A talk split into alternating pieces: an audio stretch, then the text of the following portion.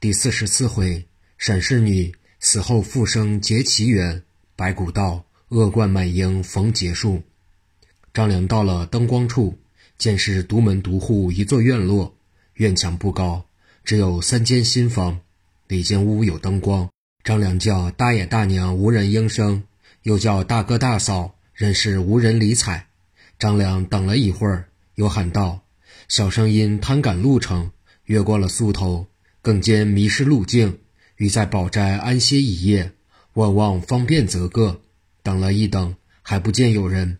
他仗着胆子跨进院门，隔窗棂望屋一看，里面陈设十分简朴，只是收拾得倒也清洁。靠里边床上卧着一个二十多岁的闺女，衣着很华丽。她躺在那里似睡非睡。张良心想：这家只有一个孤身女子，无法对我留宿，我还是走吧。张良刚要出门，忽听远处狼嚎四起，吓得他毛骨悚然。又退回到外间屋口，张良推门进屋，蹲在外间屋里，从烧马子里掏出一张大饼，啃了两口就不吃了，又放入烧马子里，昏昏沉沉的睡了过去。不知过了多长时间，忽听得金鸡报晓之声从远处传来，张良慌忙走出门去，来到三岔路口，入了大道。天气仍然未明，又走了数里，在一块石条上坐下。腹中饥饿，想要吃饼，方才知道将烧马子丢在那姑娘家，里边还有二十多两银子是路费，不取不行。张良顺着原路又返回来，这时已是红日东升，再找那一家院落，踪影皆无。只见一片黄土坡前有一新坟，坟头上压着些纸钱，坟上的土还未干。张良心中大骇。正在这时，从大道上。跑来二十来个家丁打扮的人，簇拥着一顶四人轿。转眼间到了近前，将轿落平，下来一位五十岁左右的老夫人，鬓发斑白，看样子不像是恶人。老妇人对家人说：“快把这个八坟掘墓的人给我绑了。”众家人往上一围，就要捆张良。张良说：“且慢，小生身犯何罪？你们既非官差，岂可任意抓人？”老夫人在愤怒之下说道：“这是我女儿的坟墓，昨日方才下葬。你胆敢盗墓，焉能放过？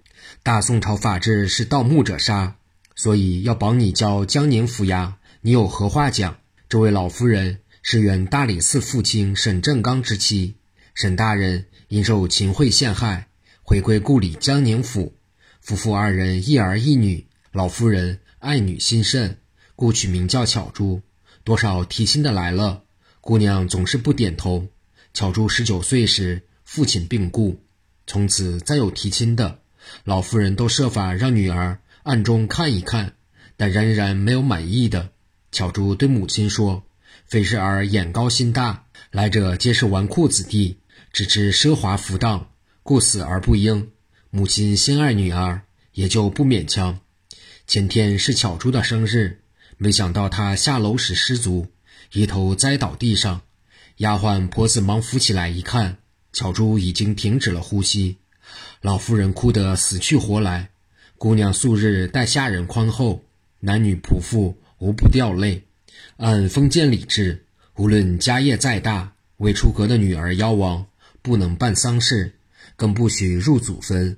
就这样，老妇人置买棺木，第二天将巧珠安葬了。昨日夜半时候，老夫人做了一梦，见女儿跪在面前说：“有一男子钻进了女儿的外屋借宿，望母亲为儿修补房舍才是。”夫人醒来是个梦，也因想女儿心切。刚刚亮天，老夫人召集家奴，自己亲身来看，以为定有盗墓之人。看见张良在坟前，误认为是盗墓人，所以命家人要捆张良。张良说道。老夫人息怒：“您是聪明人，请问霸道坟墓之人能不能日上三竿不走？难道在此等着被捉不成？即使小生盗墓，请看这新坟是被盗过的样子吗？小生全身上下哪一点是您女儿坟内之物？”这几句话讲得完全在理。老夫人瞠目结舌，无话可答，只得又问：“既不是有意作歹？”这荒郊野外，你来作甚？”张良经此一问，引起以往伤心事，不禁热泪滚滚。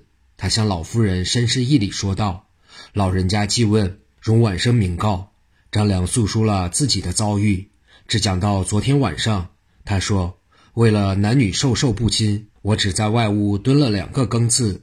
次日鸡叫动身，走在路上，忽然想起烧马子丢在外屋，里边两张大饼倒是小事，主要是。”二十五两银子丢了，再无盘费。我返回寻找时，再不见房院，哪里去了？这就是实情，请老夫人方便则个。老夫人半信半疑，天下真有这等事，忙命家人将坟扒开。老夫人要看看女儿的首饰物品是否丢失，那是真假，自有个分晓。家人不多时将坟扒开，大家都呆呆的发愣。张良的烧马子。就在棺材头放着，看看里边大饼银子一点不错。家人又撬开棺盖要看东西，想不到姑娘一翻身坐起来了，要闷死我了。大家却不怎么害怕，因为是白天。老夫人不管三七二十一，抢过去抱住女儿，悲喜交集的道：“我儿怎么又回来了？”小姐先给母亲擦泪，说道：“孩儿摔倒晕过去了，你们就说我死了。多亏神灵点化。”这位相公夜闯墓室，儿才不得死。娘啊，他是好人。说着，手指张良，昨夜来投诉就是此人。见女儿只是女子一人，他他始终也没进里屋。他真好。老夫人看张良忠厚老实，且又一表人才，遂说：“既我儿愿意，就将你许配于他，可好？”姑娘面上微红道：“全凭母亲做主。”老夫人转过身来问张良是否愿意。张良说：“多谢伯母错爱。张氏虽不幸身故，江南尚有陶氏，这如何使得？”老夫人笑道：“陶氏娘子是女中丈夫，若有半点嫉妒之心，岂肯叫你携带他的儿子去山东迎请张氏？由此可看出，我女儿和陶氏能够和睦相处，绝无差错。”张良撩衣拜了岳母。就此把坟平了，大家欢天喜地回家，择吉日完婚。按封建规矩，新房一个月内不能空房。过了两三个月，张良和岳母娘子商议，要去临安将陶氏一家接来这里同居。老夫人说道：“贤婿不要为难，倘若陶氏一家不愿离开故土，你回来接我们去临安同住也可以，你就放心去吧。”张良到临安，逢人便问。到处打听陶氏，毫无消息。向老房买主问时，都说卖了房产，可能不在本地，到山东找丈夫去了。张良无奈回了江宁。到家后一说此事，沈氏娘子百般安慰劝解。又过了二年，沈氏建议丈夫再走一遭，可是仍然空劳往返。这次雷鸣陈亮来送信，张良一听是圣僧叫去临安，夫妻父子团聚，心下大喜。这才收拾了行囊物品，别了七弟，带领妻子和八岁的儿子张继元来到临安。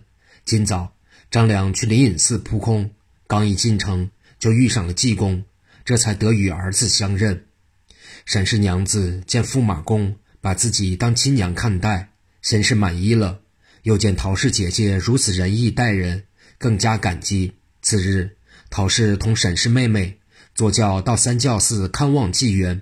纪元给陶氏母亲叩了头，说：“儿在这里随师傅学艺，可时常回去看望三位老人，请两位母亲放心吧。”陶氏姐妹二人听儿子说话聪明，心里很高兴。这是纪元用言语哄着老人，不谈将要出家削发之事，事情要慢慢和缓的进行，才能不使母亲伤心。陶氏、沈氏坐轿回家，到家后济公来了，此时驸马也在。很快摆下了酒席，请济公吃酒。酒过了三巡，济公暗暗交给驸马一张字笺，说：“现在不能看，等到万岁到忧愁的茶饭难进时，你再按我字笺行事。”陶济慈接过字笺，放入衣内。几人开怀畅饮，只吃到日落西山。济公说：“你们吃吧，我还有事没办呢。”济公出了张家，进了三教寺。孙道全早已剃度。改名悟真，他向师傅行礼道：“我师弟悟禅已把那五对夫妻找来了。王银平等五男五女都过来给师傅叩头。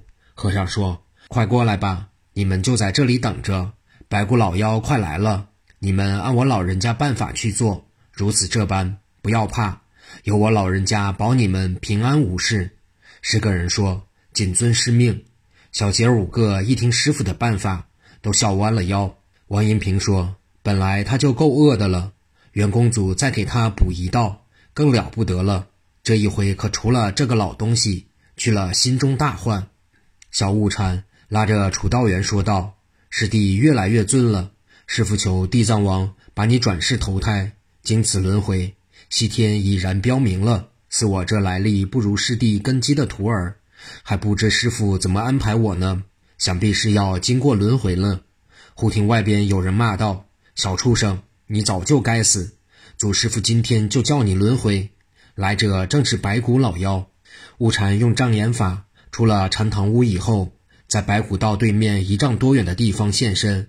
如果公开出来，恐怕白骨道偷下毒手。白骨道一看悟禅头上的黑气。一眼可以看清悟禅只有五千多年的道行，遂笑道：“小畜生，你差得远呢！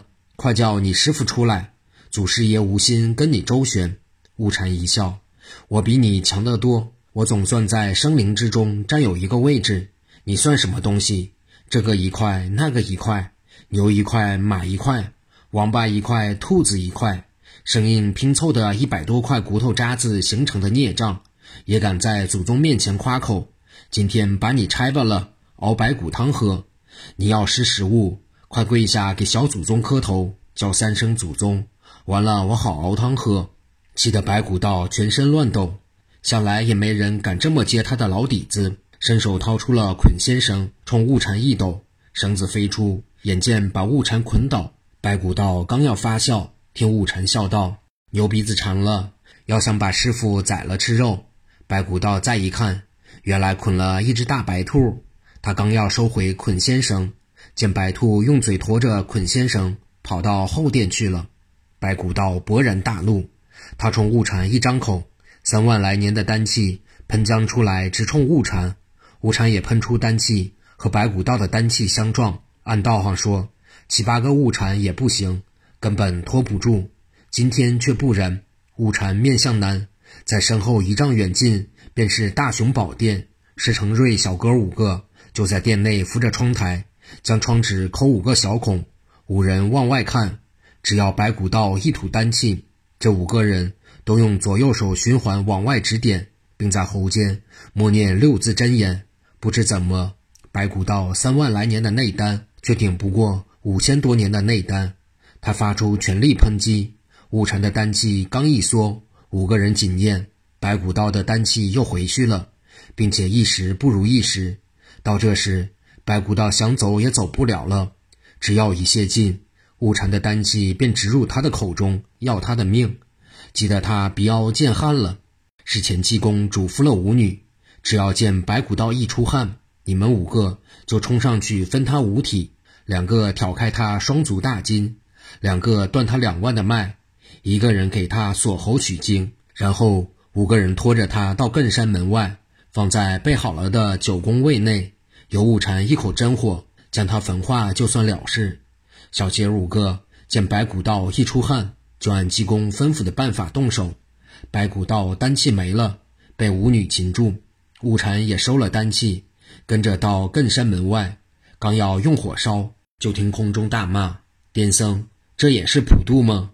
要你给他偿命，来者是谁？下回再说。